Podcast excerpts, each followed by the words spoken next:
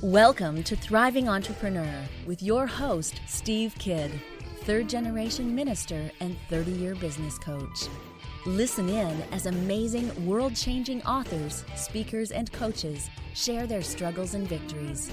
And hear from best selling authors' insight into how you too can live your life as a thriving entrepreneur. This is Steve. Welcome to Thriving Entrepreneur. Thanks for being with me here today as we share with you books to help you grow. Now, books are so important in our life.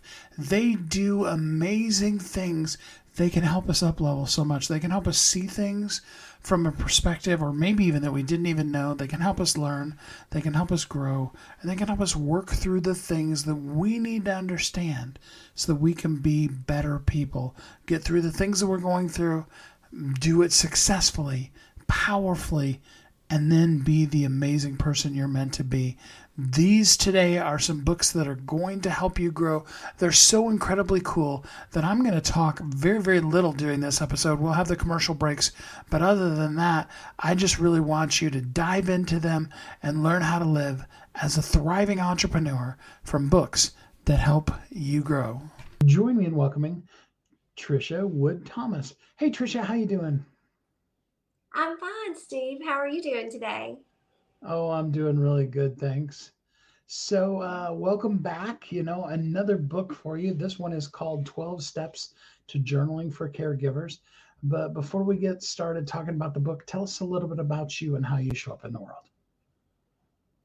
Well, with me, I am.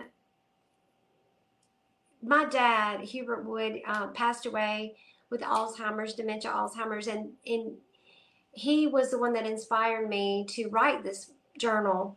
And uh, the all the that we went through my family my mom and i as primary caregivers of my dad and just wanting to know information um, about my dad and what he was doing uh, what you know just with alzheimer's what what he was going through.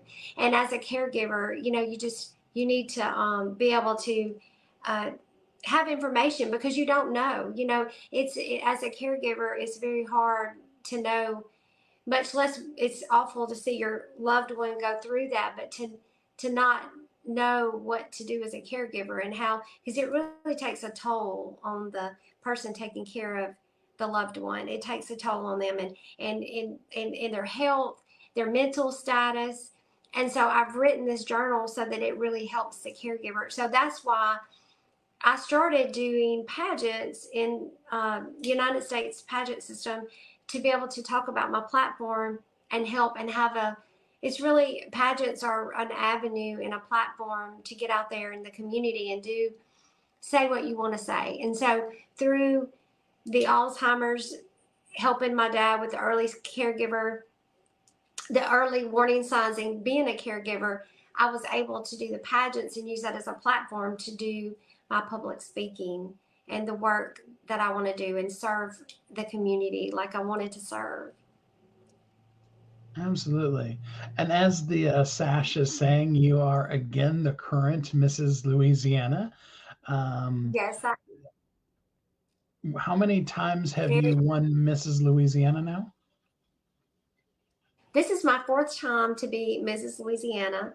So I am very excited um, to come back and represent again with the United States pageant system.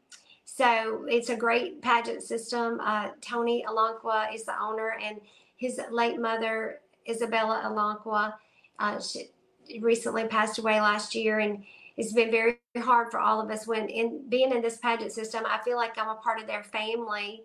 And, and that's exactly what the United States pageant system is. When you are in that system, you are part of a family. And I've um, just stayed in it. And now it's four years, and I can't believe it. And I'm so humbled to be a part of the system and love each and every one of them so much. It's just a um, humbling experience to get out and to be a part of an organization that wants to serve the community. That's what United States Pageant System is about. It's not about a crown and a sash it is but it that's a platform to be able to say what we want to say. And the great thing about the national system but the united states national system is that they allow each contestant to talk about their own avenue of what their own work and their service. So mine is you know alzheimer's. So in the early warning signs and helping caregivers. But another girl may have contestant may have childhood cancer or drug trafficking or or human trafficking. And and so it, allows it's a great pageant system that allows people to be able to talk about their own work and their own service. And that is exactly why i got into this is so that i could help honor my dad and his legacy through helping others. And this pageant system is definitely an an avenue that has led me to do that for four years and that's why i'm still in it and and love them so much. I love that.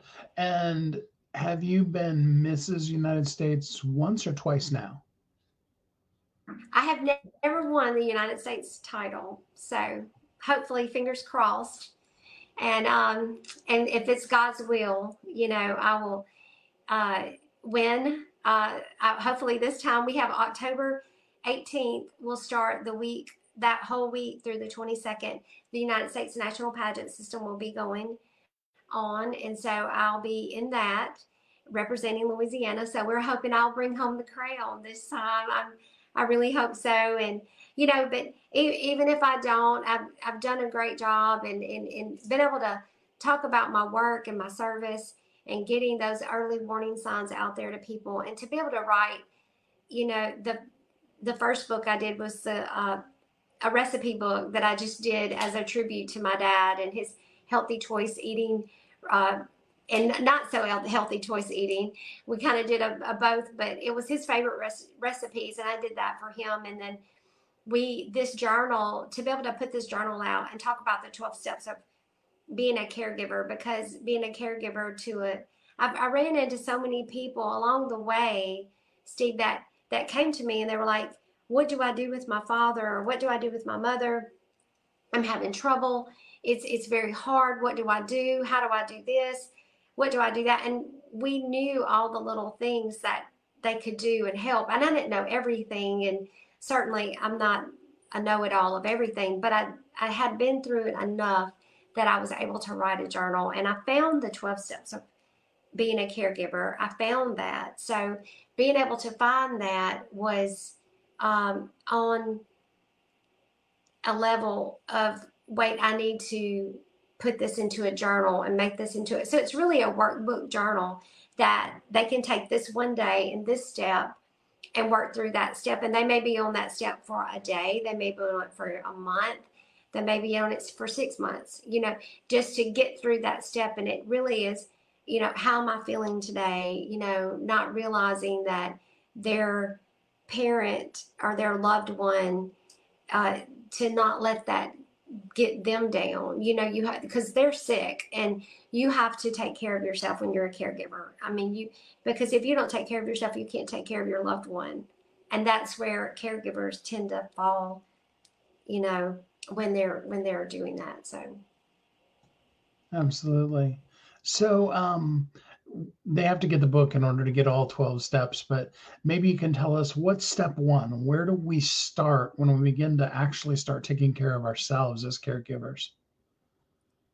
You know, I think as, you know, step one is, you know, one of the, I can't remember if this is actually step one or step two, but step, the, the first, one of the first steps is knowing that what's happening to your loved one, uh, accepting it is is is just accepting it, right? Because any even if someone passes away, you know, when my dad passed away, we had to accept that he passed away. The grief, the grief is so hard, and and and when someone gets uh, Alzheimer's, there definitely is a level of I've got to ex- I've got to accept this and and the acceptance of the Alzheimer's for your loved one and knowing that it's not your fault. It's it's just something they've they've got it. We've got to accept it. We've got to learn how to deal with it.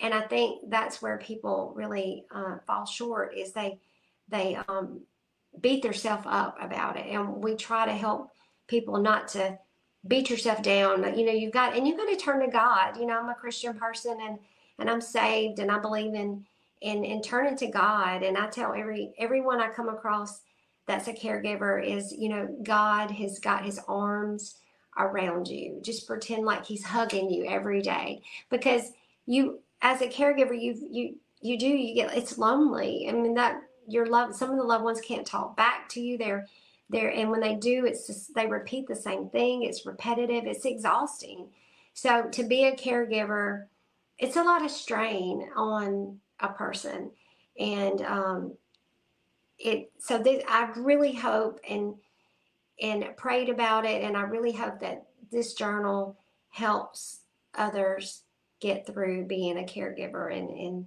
come out on the other end and and just be okay. Help us have a, a little bit of an understanding of what it looks like to um, you know get to the other side. You said you hope that it helps them get to the other the other end. Um, what does that look like well, for people it, and it looks like different things for different people some people can have alzheimer's for 10 years and it's a lot on a caregiver my dad once he was diagnosed he had it for about two years and he just kept fading and fading and then when he passed away. And I guess that's what I'm talking about the other end because there is no cure for Alzheimer's right now. It's so sad, and there is no cure. And I wish there was a cure. I could sit here and say there's a cure. There's there are drugs out there that help keep you prolong it and uh, where you can uh, be okay with it um, longer. You can remember more, like Namenda and some of the others. But as far as um, a cure no there's not so the uh, you know when it's all said and done and at the end of the day and it was so sad because i miss my dad so much it, it's very sad and and but i have to tell you it it's not easy and it's sad because you see them fade and fade and fade because I, but the workbook journal that I've created and those 12 steps really work walks people through all of it from the beginning to the end. And they'll just have to get the journal and you know and and look at it and and it is it, it is kind of neat to to go through the 12 steps it really does help if you're a, caregiver it really does if you're not a caregiver or but if you know a caregiver this would be a great book to share with them absolutely and and it applies for people. I mean, obviously, if you're helping somebody with Alzheimer's, but uh, lots of different caregiving. I mean, taking care of little children, um, you know, all of the different elements that can come into to giving care to other people. It's a really effective uh, method, journal, and book to be able to really help you through that. So, for people who want to um, uh, you know, get the journal. I'm going to put the uh, the link here in so that people can get the journal. It's free today, actually, on Amazon. Um, but for people who want to get deeper involved in the Alzheimer's community and helping out and those kind of things, uh, what what can they do beyond that? We have, um, I don't, for anyone that's watching this all over the United States, the Alzheimer's Association is in every state and most every town has an Alzheimer's association. I would say to reach out to your hometown, see if there's one in your hometown. If there's not, there may be one near your hometown. Get involved. You know, get involved in in walks. There's Alzheimer's walks. I have one coming up this month, uh, September 30th, here in Covington, Louisiana and I'll be walking uh, with the, with them. And we do this every year, and they do it all over the United States in different months. Uh, it just varies on the organization, but it it is a great thing to get involved in the walks. There's other avenues as well, but our walks are our biggest fundraiser for the Alzheimer's Association. So I would say to reach out to your um, local Alzheimer's charity uh, uh, association and get involved in these charities and and these um, events that we raise money because we raise money for advocacy and research, which is so important. I'm a I'm, I'm an ambassador and a state champion speaker, and I go to Washington D.C. every year, and we're always looking for advocates. So through that, you might could be an advocate and go to Washington D.C. and lobby with me and um, with others. And we have uh, lobbyists in every state of the United States. So it's really there's a lot of of ways, and we need all kinds of volunteers. The Alzheimer's Association. There's there's um, no limit to anyone volunteering. I mean, we you know, it's it's a great thing, and um, it's a great thing to get involved in, especially if you have a family member, and it makes you feel closer. It makes you feel like you're, you know, it makes me feel like I'm I'm still doing something. It makes me feel close to my dad. You know, I miss him so much, and and getting involved in this Alzheimer's Association, it really made me feel like I was doing something. I wasn't just sitting idle, and Alzheimer's. We we're finding out more research more information about it every day. And that's why it's so important to have these fundraisers and walks. And just like the journal that I do, the monies that go to that will be given to the Alzheimer's Association. So I love that. The book is called 12 mm-hmm. Steps to Journaling for Caregivers by Tricia Wood Thomas. Tricia, thanks so much for spending some time with us here on the show today. Thank you for having me, Steve. Thank you to all of you that are caregivers in people's lives. You do amazing things. We're so glad to have you in our lives and to see you live as a thriving entrepreneur. We'll be right back.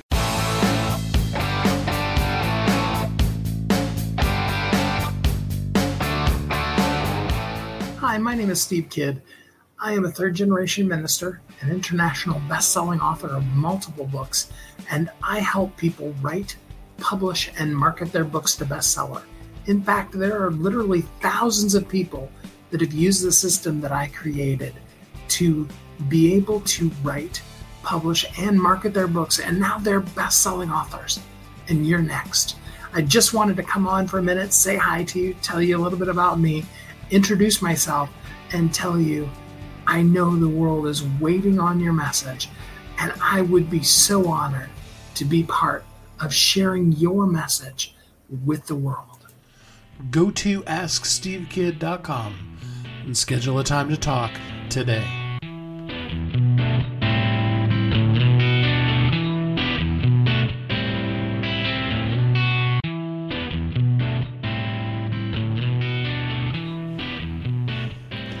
This is Steve. Welcome back.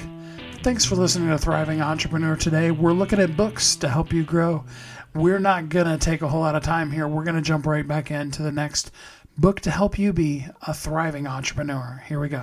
Join me in welcoming Jared Julia. Hey Jared, how you doing today? Oh, great. How are you doing? I'm doing really good, thanks. The book is called Critical Feather Theory. I love this book. It cracks me up every time I get to say the name. Um, but before we jump into talking about the book, tell us first just a little bit about you. Yeah, I'm a am uh, a parent. I live in a small town in uh, in Western Maine, and uh, I put two kids through uh, the public school system, and then they both went to college. My daughter went to Emerson, and my uh, my son went to St. Anselm in in New Hampshire. And um, yeah, I, I was kind of surprised at how the college experience has changed so much since since I went to college, and uh, I, I, started to um, to look into it because it was um, it was kind of disturbing, uh, you know, what some kids are being taught today or not being taught. And uh, so, even though I'm not an educator, my wife actually is. She's a lifelong teacher. I'm not an educator or an expert or anything like that. I'm, I'm simply a parent that just got very concerned about uh, about a lot of the stuff that's going on, and uh, you know had no idea what I could do about it. So, so critical feather theory. Um, I think some people have probably already guessed, but explain to us what critical feather theory is. Yeah, well, it's uh, it's obviously a, a, kind of mocking uh, critical race theory, uh, which is a, a, a, theory that is in academia right now, and um, it's being taught to our children. And really, what it is, like a lot of things that we loosely refer to as woke, because actually woke started out as a good thing. It started out um, just kind of awakening people to the injustices that other people in their society and their communities were experiencing. And so it started out as a nice, innocent, and good thing. But then it has grown into this whole belief system, um, which is very, very disturbing and gives uh, kids a distorted view of both history and present day reality. And one of the offshoots of this woke uh, philosophy is critical race theory, uh, which really shows that um, all white people are inherently racist um, and all black people are inherently victims. And um, and uh, that there's really no salvation uh, for uh, for for for people that are white or are oppressors. And um, so it's like this i don't know if, if you're from the catholic tradition they have penance for sins uh, and so it's like this lifelong penance uh, that certain people have to have and then lifelong privileges uh, that other people must enjoy. And a lot of us see, see this as utter madness uh, this is very very destructive um, to, um, uh, to to to race relations so, um, so that's why I wanted to talk about it, and um, and um, yeah, to talk about it and to really educate people as to what it is and what its origins, more importantly, are. Excuse me. Mm, I love that. So uh, let's talk a little bit about the origins of it, because I know, and the book's so much fun, and it's got such cute illustrations in it. But I know that I learned a lot of things that I didn't know um, so talk to us a little bit about the origins. You know, I mean, you talked about woke starting off as a good thing. So tell us the good parts about it because a lot of people haven't heard any good about it either. well, I think it's always good to be aware of challenges that certain people have that maybe you or I don't. Uh, there's people from other countries. There's people that um, you know, I look about, uh, you know, the, the, the benefit that I had economically when I first graduated from college and I got my first real job. Uh, my parents told me that I needed to put the maximum that I could into my 401k, and I really didn't think I needed to. I didn't think about I wasn't thinking about retirement at the age of 22. Uh, but they got me thinking along those lines, and I just wonder people that don't have that same advantage uh, you know what what what have they done? You know maybe they didn't contribute to their 401k and until they're like in their 50s or something and then it's and then really it's it's it's too late. So there are a lot of people that through culture through education and through where they start out economically do have certain advantages. And to call attention to this and understand that not everyone has your advantages i think is a good and positive thing but unfortunately it's kind of branched out into something much worse. It's almost like the origins of the mafia. I'm an Italian American, uh, and there were these pirates, uh, Mediterranean pirates that that threatened the towns in in Sicily.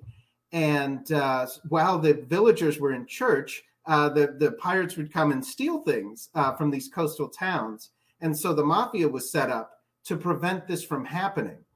Uh, but then after these pirates stopped coming, you know, because of the political situation changed, um, the they you know they they they grew into something far more disturbing and far more uh, far reaching and uh, that's really what happened to woke. It started out as hey let's think about other people that don't have our advantages to really this uh, it's grown into this denial of basic reality. And um, you know our kids shouldn't be taught this so i love that um,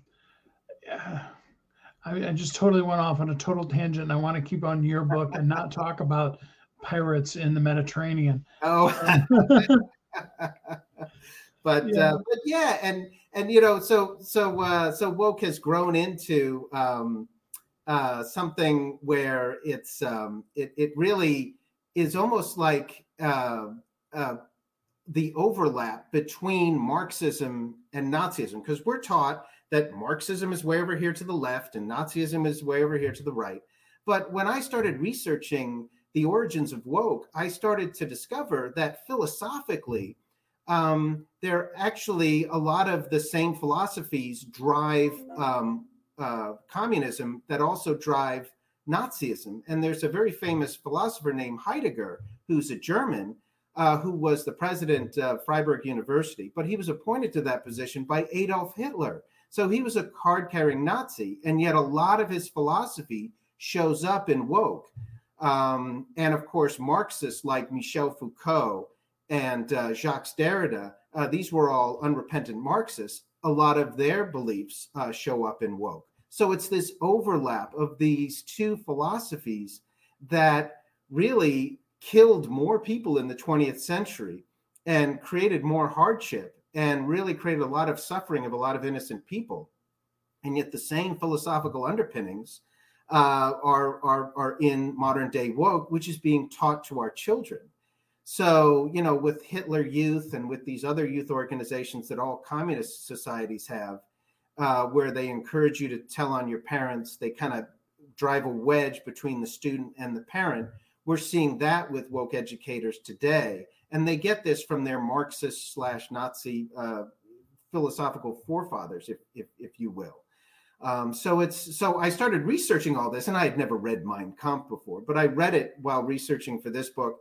I read the Communist Manifesto, uh, having only heard about these things, and I thought, oh my gosh, there's so much woke in in these. You know, woke took so much uh, from a lot of these texts that it was um, very very disturbing. And then one thing um, about uh, Marxism and how it directly draws from um, uh, from uh, that woke directly draws from Marxism is um, is that you see a lot of the Marxist strategy uh, in a lot of our daily lives that we don't necessarily associate with woke. Like uh, Marxists really wanted to push to make art to make art uh, to be less um, recognizable as art they wanted to make it look like paintings just had uh, uh, paint thrown at a canvas. They wanted sculpture to just look like these um, uh, these you know just these images that really didn't make any visual sense. And so when we look at modern art, we don't think of that as woke, and we certainly don't think of it as Marxist. And yet, in the early 60s and 50s, when the Marxists were really pushing to say, look, we can really dishearten these democracies, we can really dishearten these free societies if we make their uh, art just look like nothing, just look like garbage. Uh, and then at the same time, you have the modernist movement where it really looks like, you know, paint's just being thrown at a canvas. It's, you know, it kind of disturbs you. It's like, oh my gosh, there's so much. And then seeing our forefathers or our founding fathers of our country as being whatever they had to say was just old and uh, and no longer relevant in modern day you hear that out of the mouths of Marxists back in the day, and then you hear that out of the mouths of woke educators now. And it's like there's so many parallels that after a while you can't say this is coincidence. One had to draw from the other. So. And thus we come to a dystopian world where Winston finds himself fighting against or being trapped against i'm not even sure which way you want to say it right. critical feather theory. Um, you know i've often said and i think that more than anything what people need to understand is history is just what it is. You know there's some really good parts but there's some really really ugly parts of history. And all we can do with history is tell it. And to quote Goethe, uh, we either learn the lessons of history or we're destined to repeat them. Um, and so as difficult sometimes as it can be to bring up the, the icky things um, in you know our society as well as any others uh, we need to address those kind of things and really look at them. And i love the way you've done it because you've added in a sense of humor so that it's not just some kind of textbook but it's it's really just a fun way of looking at it and making go hmm i wonder.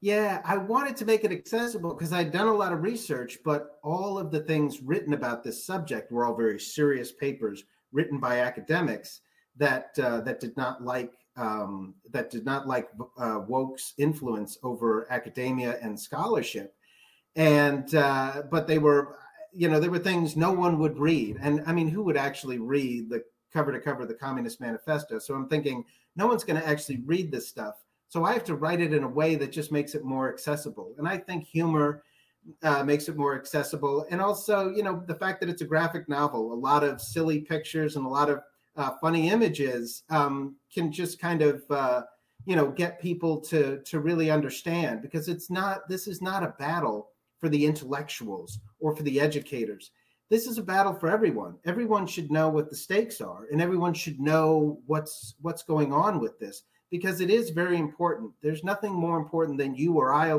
will do than educate our children. And there's nothing that a society will do that's more important than educate their next generation. And uh, so i don't see this as some obscure intellectual battle between uh, two groups of stuff shirts uh, arguing uh, over uh, over coffee. I, I, I think that this is a battle that every parent, everyone who's sent a kid to school, everyone who's paid a college tuition, everyone deserves to weigh in on on this uh, on this battle. Oh, I agree completely. I mean, I encourage uh, youths, young adults probably would be a better word, uh, when they're in college to debate things, to listen to. And I guess that would be my takeaway from the book too is, you know, just listen to other people's arguments. Don't let everybody else's opinions become yours, but rather, you know, engage in debate and understand why you believe what you believe rather than just, you know, well, that's the way everybody else does it kind of a thing. I, I love your approach to it. So, what's one takeaway that people, other than the fact that they need to get the book, that people could get out of critical feather theory? Well, I guess the takeaway is when I started uh, feeling um, that uh, that there was something wrong with my children's education, I tried to fight it by myself.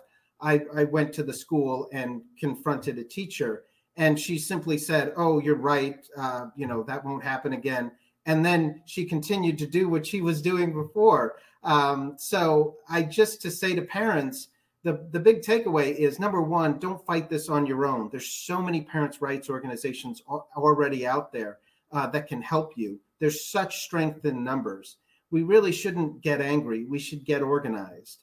Um, and that's really the only way to fight this is to be part of a movement. Um, fighting it on your own, I tried and and failed. So the only way um, is to is to get organized. But the other thing is, don't lose heart. Um, we are going to win this, and um, and you know because you can feel the tide turning, and it's not just conservative parents; it's conservative, liberal, uh, uh, you know, moderate parents. I mean, it doesn't seem to matter what their party affiliation is or what their uh, or what the their ideology is. The parents are coming together and are pushing back on this madness. So take heart. You're not the only one that's felt this way. You're not the only one that that suspects there's something wrong with your kid's education. But there is something we can all do about it, and the tide is turning in the right direction. I love it. Well, you can get Critical Feather Theory today for free on Amazon. I put the link, it's also in the description in case you missed it up there. It's also down in the comments now. Jared, thanks so much for spending some time with us here on the show today. Thank you, Steve. That title of that book cracks me up every time, but it's got a powerful message, and I hope you'll read it and it will help you grow. Let's take another break.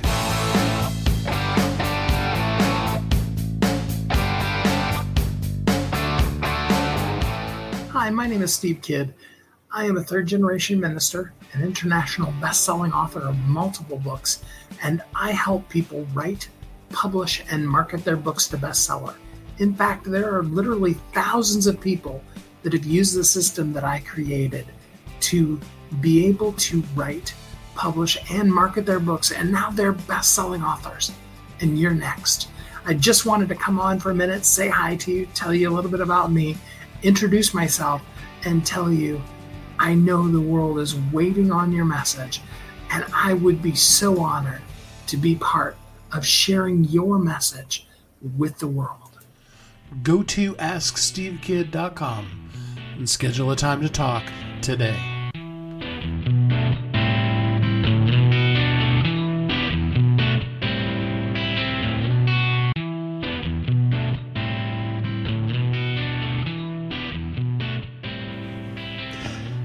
This is Steve. Welcome back. Thanks for listening to Thriving Entrepreneur today as we look at books to help you grow. Got one more book here for you from a great expert, and I'm just really looking forward to bringing him to you. So let's jump right into it. Join me in welcoming Dr. Noah St. John. Hey, Noah, so glad to have you back here with us again. Thank you, Steve. Great to be back. Yeah, absolutely. So maybe people haven't listened to the other interviews we've done. So just to catch them up real quick, tell us a little bit about you.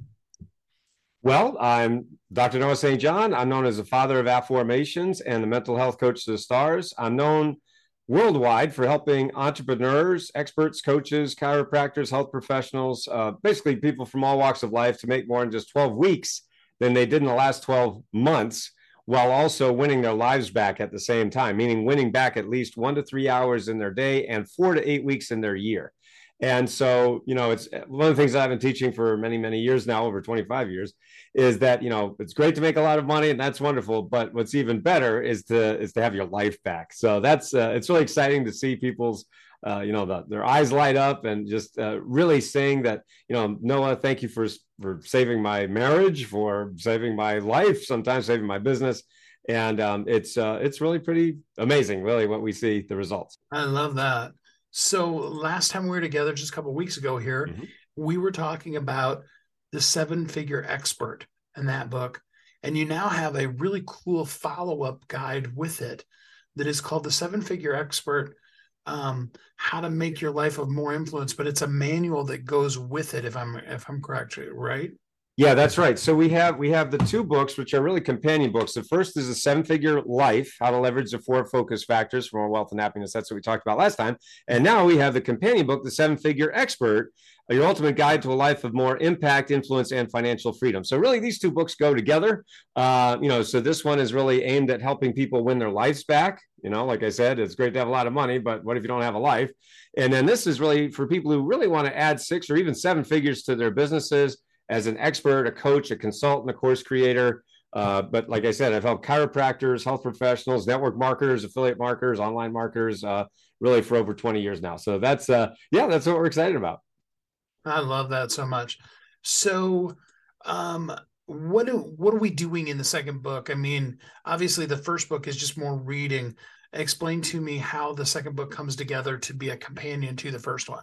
Yes. So many people who uh, start an online business or want to start an online business, one of the biggest things that people ask me all the time in my one-on-one coaching and in my group coaching is Noah, where do I start? You know, because there's so much noise out there. There's so many gurus and you know social media and everything, and it's really just it's just so much noise uh, as I've been saying for many years, in fact, we don't live in the information age. We live in the information overload age. You know, we passed the information age 20 miles back, right? We're we're all on overload, right?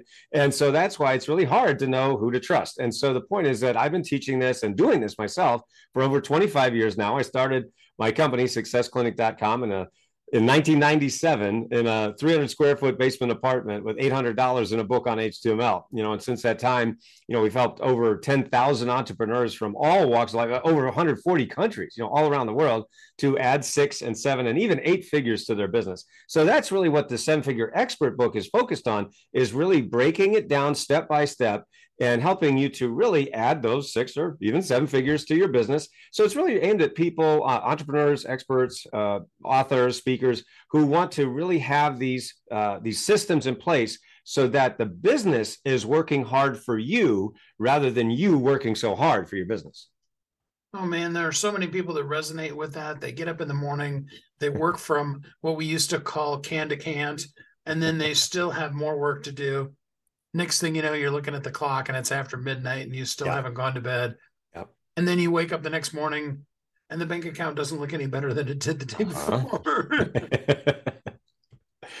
well, that's really true. And and you know, that really goes to this thing that so many people are really um, talking about out there, which is this hustle culture, you know, the hustle and grinders, as I call them, right? And there's so many uh, of the, I also call them the Lambros, right? The Lambros and you know they have pictures in front of their lambos and it's like hey look how cool i am. And you know if you're not working 14 16 18 hours a day then you're a loser you know? And i'm like no timeout guys. You know that is such bull. And and you know i'm really here to position myself against the hustle and grinders. Now certainly i'm not suggesting that there are times in our lives and our businesses where we have to work hard. I mean, there, there are certain times where you have to maybe work, you know, 10, 12, 14 hours a day. You know, if you're, let's say you're creating a, a new course or a new book or just getting something off the ground. Hey, there's times, I mean, in my 30s, I was working, you know, 10, 12, 14 hours a day because I didn't care.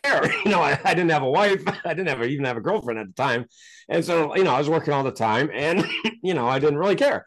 But now, you know, I'm a little bit older, uh, quite a bit older, you know, 25 years later. And, you know, you really want to have the systems in place. So you're not always hustling and grinding. You want the systems working for you. So you're not working so hard for your business. So there's two questions that I want to ask you simultaneously, but I'll try to break them down one at a time. Um, question number one What about the myth of the, you know, you can work two to 10 hours a week and really be successful? Is that true? I, yeah, it, I mean it is. I mean, there's a little bit of uh, you know, again, a misnomer there. Uh, you know, there's the whole thing about the four-hour work week, which is interesting because you know the author of that book, Tim Ferriss. I mean, he's very well known for working, you know, 14, 18, 20 hours a day, you know. So he's he's one of those that that says one thing and then does another, you know, and that's very common, unfortunately, in this guru industry. But the point is that um, nevertheless, you know, for example, I work uh, what I like to call a semi-retired life right now. I mean, I have a semi-retired life. I work about you know 20 to 25, maybe 30 hours a week, uh, which is kind of nice. In fact, what I really like is you know, because we also talk about the flex culture out there, right? The flex, like here's my flex. You know, I'm in front of my Lambo, in front of my, I'm in front of my, uh, you know, helicopter, my private jet. You know, so I'm flexing, right? And a lot of Lambros do that. So my favorite flex is shut my computer off at five o'clock every night. You know, that's my favorite flex. Is like, dude, I, I I want a life. You know, I I want to enjoy time with my family, with my wife.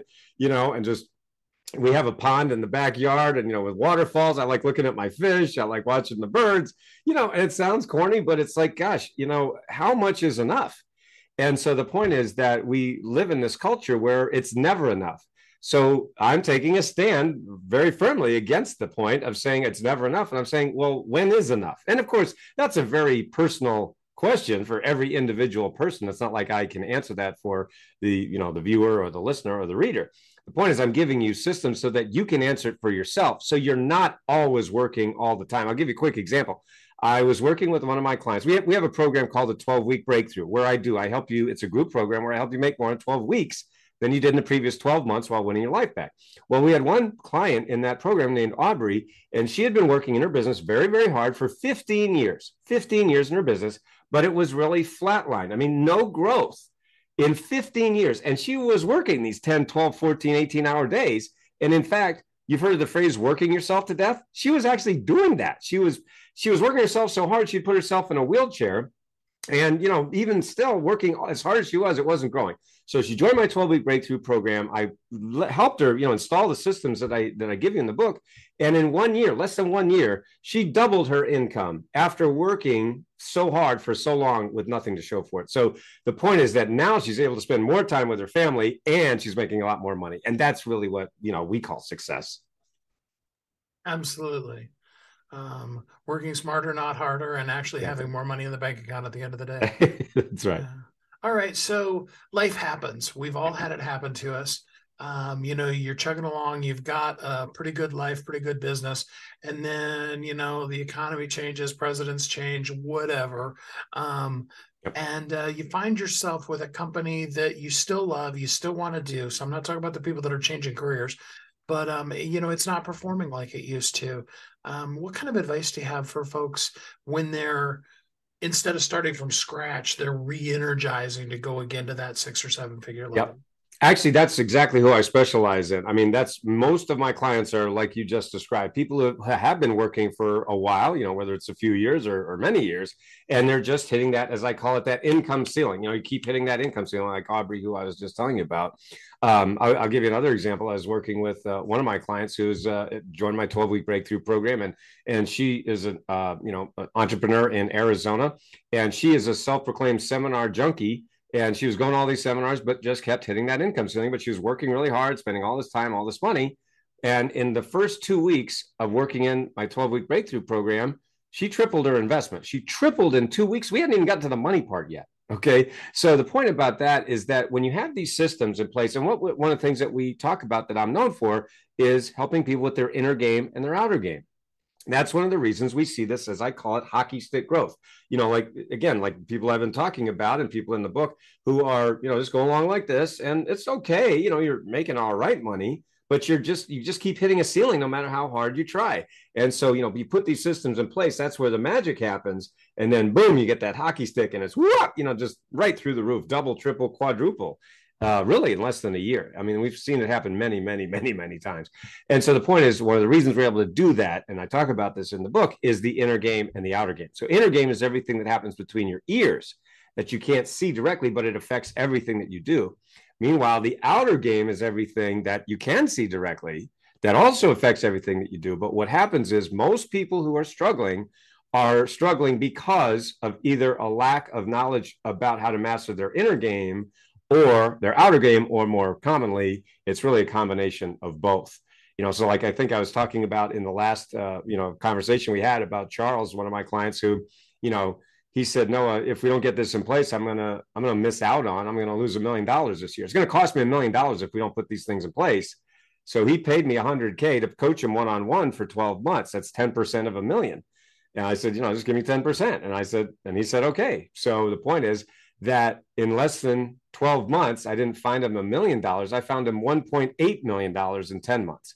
And that is a result of this inner game and outer game. And so that is really what causes that hockey stick growth. Absolutely. So, I mean, especially when you start talking about examples of people who mm-hmm. have possibilities of a million dollars already mm-hmm. coming up, you know, other people are like, oh my gosh, no, I, you know, I couldn't afford that at all. So, um, you know, other than, of course, getting the book, which, of course, you know, is going to cost them next to nothing, what are some of the things that you do with one on one on one with people that um, aren't necessarily commit to a hundred thousand dollars right up front. Yeah, absolutely. This is one of the things I absolutely talk about, you know, in our one-on-one coaching and our group coaching and in the book, and that is the different levels of service that you as an expert want to offer. So there's basically three levels of service, and that is done for you, done with you, and do it yourself. Okay, so the done for you, as an example, like we have a, a book done for you program or service, right? So we get your book done for you. You come to us, and for I'll give you an example. I'm working with a stem cell doctor right now, and we're writing a book for him on anti-aging. He came to us, he, you know, he'd heard about me, heard me on the program. He says, Hey, Noah, you know, I hear you're the best in the business, and I want to write this book. Now, he had this book rattling around his head for like 10 years. Well, we got it done for him in four weeks four weeks and we got a book done okay then we also have a funnel done for you service meaning you know there's lots of people who hear about funnels but they don't know how to build they don't know where to start. And again there's a lot of noise out there there's a lot of misinformation a lot of bad information just wrong information.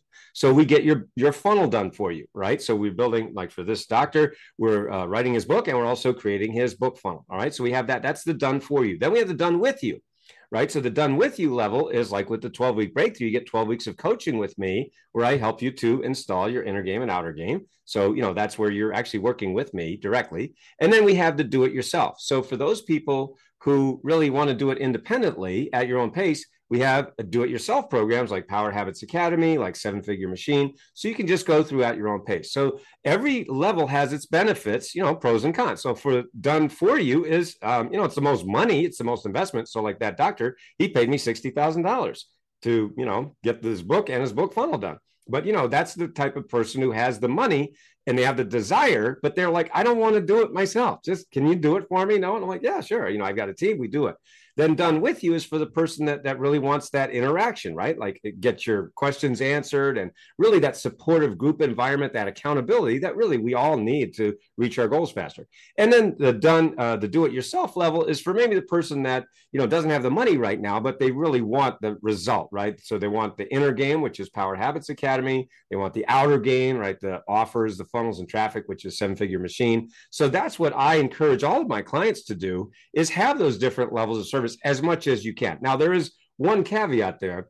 When we're talking about personal growth, right, like mindset or mental health, which I've been teaching for over 25 years, I have not yet figured out a way to have it done for you of, of mental health, right? So, for example, it, it, the example I always give is um, imagine if you wanted to get in shape, right? Let's say you wanted to, you know, get six pack abs, right? You're like, you see all the commercials out there watching videos like, hey, Noah, I hear you're the best personal trainer out there. So I want you to help me get six pack abs. I'm like, sure, let's do it, right? And then you say, there's just one thing. I want you to do my sit ups for me so I get six pack abs. Now, wouldn't that be great? I mean, wouldn't that be awesome if you could hire somebody, pay them to get so you you they do the exercise and you get the six pack ass. Wouldn't that be awesome? I mean, that'd be amazing. So I haven't figured out how to do that yet, right? When I, now I'd be a billionaire, right? If I could figure that one, but so far, I mean, unless, other than getting a lobotomy, I, I don't know how you can do that. So the point is, there are some limitations to that. But the point still is for almost everybody watching the program, you can probably offer,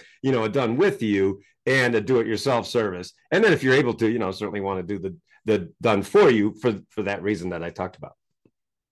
Absolutely. All right.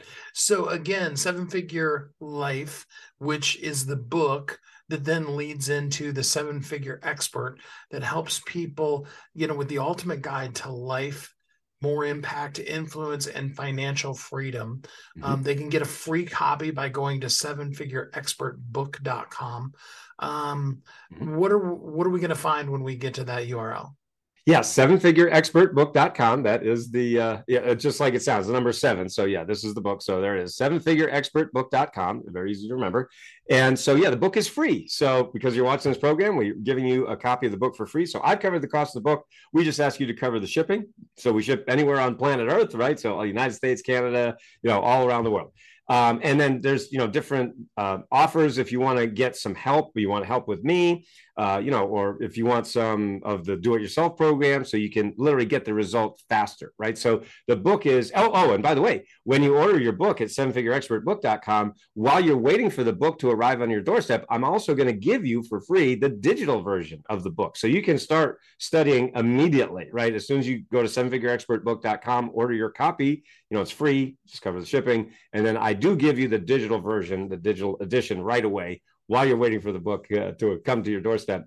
Um, you know, and then there's other different opportunities there, and it's really just helping you to get the result fast. So if you want to add that six or seven figures, you want to reach that seven figure level in your expert business, whether you're a coach, a speaker, an author, a course creator, or consultant, uh, that's really who this book is for, and um, it's really it's very powerful because uh, what's what's also really great is I want people to realize this isn't about me, right? So many of the gurus out there they make it all about themselves, and it's like, well, I my response is, who cares?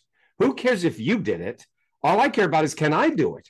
Right. So in the book, I give you example after example after example, story after story after story, real life case studies of the clients that I've helped, whether it's one on one or group coaching, so that they have reached the seven figure level. Because let's be honest, who cares if one person did it? You know, that could be just luck, right? That could be maybe their personality, or maybe they, you know, struck gold somewhere or whatever. So it doesn't matter if that guy did it. What matters is, is there a system that anybody can use? That's what people need to look for. Absolutely. Um, you know, there's an old saying that says success leaves clues. Um, right. You've obviously been a little bit successful in life. I'm really underselling that. um, you know, you've done some major breakthroughs for both yourself and other people. Um, mm-hmm. This whole concept that you just introduced to us, you're going to give us seven figure expert book for free. Give the ebook while they're waiting for it. Um, when you're helping people up level, do and you know you've got the whole done for you on the book. Um, tell authors, I mean, should they? Have that same kind of process in what they do? Give away their. Oh, there's a lot of pros to it and not many cons, really. So, uh, yeah, I mean, when, when when people hire me to coach them, whether it's one-on-one coaching or group coaching, you know, a question I get all the time is, "Well, Noah, should I write a book?" You know, I've you know, like the stem cell doctor I was just talking about, you know, who hired me to do that for him, and the book and the funnel, and you know, my my response is always the same: Should you write a book? Yes. Do you have to write a book? No. I mean, you know, I'm not going to come over to your house and, and you know, tell you you have to write a book. But should you? Yeah, because here's my point. So let's say you're a coach, right? Or you're an author. Well, of course, if you're an author, you've written a book. But I mean, if you're a speaker or even, you know, a real estate agent, right? Or, or a wealth manager. I, I work with wealth managers and chiropractors and, you know, just all dozens and dozens of industries. So let's say you're a realtor, right? And you have realtor A who's written a book and realtor B who has not written a book who is the person probably going to go with? They're probably going to go with the person who's written the book. Just by virtue of writing a book, you instantly position yourself above 99% of your competition who has not written a book. And keep in mind that 80% of American adults say they want to write a book. Okay, so the the the point is that should you write a book? Yeah, I mean you really should. The the other problem, of course, is that people think it's really really hard. So you know, I've written and published 22 books. I've actually got five. Believe it or not, I got five books coming out this year. In one year, I got five books. It's been a very prolific year for me. Um, you know, and those are both self-published and with traditional publishers. So you know, I I've seen it all. I've done it all. I mean, I've had six-figure advances from major New York publishers. So I've done everything in this industry and very few people have done you know have the experience that i have. So i can help the you know i can help you. I can help the person whether they're just starting out or whether they've even written a book or just thinking about writing a book for you know the last five or ten years or whatever. So i mean should you have a book? The answer is yeah you probably should if you want to stand above your competition. I really appreciate that. Um, you know because a lot of people are always asking me and it's nice to have somebody besides me that bangs the same drum just every once in a while. Yep absolutely so again, go to sevenfigureexpertbook.com. That's the number seven, figureexpertbook.com. Get the free book, you know, really get all the great juicy stuff that Dr. Noah St. John has there. Uh, before I let you go, Noah, give us just one last word of encouragement so that we really feel like we can do it before we let you go. Absolutely. And I'll just reiterate something that I said, which is make sure when you are hiring a coach or a mentor, make sure you're hiring a person who has a system, okay, not their personality. There are a lot of big, larger than life personalities in this industry. And let's face it, they're taking up all the air. You know, they're taking up all the air in the room. We all know who they are. And, you know, that's fine. But my point is is it personality driven success or is it system driven success? I know for me, I had to spend over half a million dollars. I paid all those guys all this money only to find out they can't teach their way out of a paper bag and that all they have is a bunch of personality. Well, that's great. What if I don't have that personality? What am I supposed to do? Right. And the fact is, 95% of us don't have that kind of personality. So, oh, guess I guess we're out of luck. So that's what my books, all my training, my coaching is for. It's for the people who say, listen, I just need a system. Can you give me a checklist? Can you give me a, a roadmap? And that's exactly what I wish I, somebody would have given me a long time ago, and they never did. So, you know, I had to put it together myself from, you know, 20 years of study and spending over half a million dollars to all those guys. And so the point is that's what was really going to get you there so much faster is having that that step-by-step roadmap, fill in the blank, plug and play, paint by numbers so that you can get there so much faster and easier than ever before. Dr. Noah, thanks so much for spending some time with us here on the show today. I appreciate you so, so much. It's my pleasure. Such great stuff. Oh my goodness. Seven figure experts, critical feather theory, journaling for caregivers. What a great bunch of books to help you grow. What an amazing way for you to live every day of your life as a thriving entrepreneur. I want that for you. I crave that for you as well. And I hope that you know you are uniquely brilliant. You were created for a purpose, and the world needs you. So, as you read these books, as you grow, as you journal, as you do the work to make you a better person, you also make the world a better place. And we're all lucky to know you, to have you in our lives, and to watch as you change the world and live your life as a thriving entrepreneur. Until we're together again next time, have a great week. Thanks for listening to Thriving Entrepreneur today. If you want to get your question answered, send an email to questions at wehelpyouthrive.com. We look forward to you joining us again next time.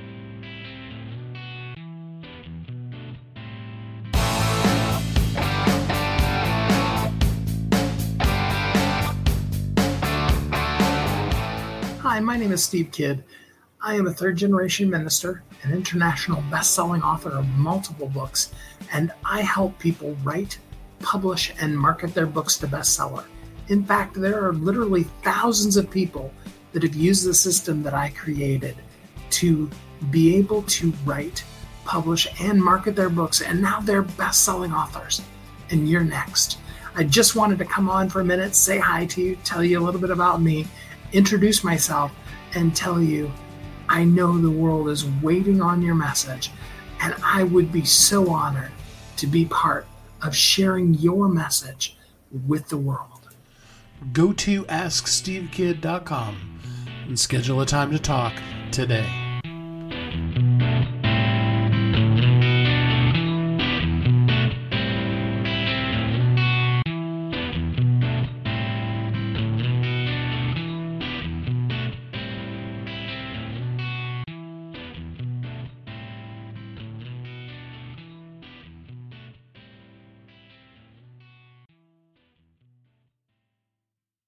Judy was boring. Hello. Then Judy discovered ChumbaCasino.com. It's my little escape. Now Judy's the life of the party. Oh, baby, Mama's bringing home the bacon. Whoa, take it easy, Judy. The Chumba life is for everybody. So go to ChumbaCasino.com and play over 100 casino style games. Join today and play for free for your chance to redeem some serious prizes. chumba ChumbaCasino.com. No purchase necessary. Void where prohibited by law. 18 plus terms and conditions apply. See website for details.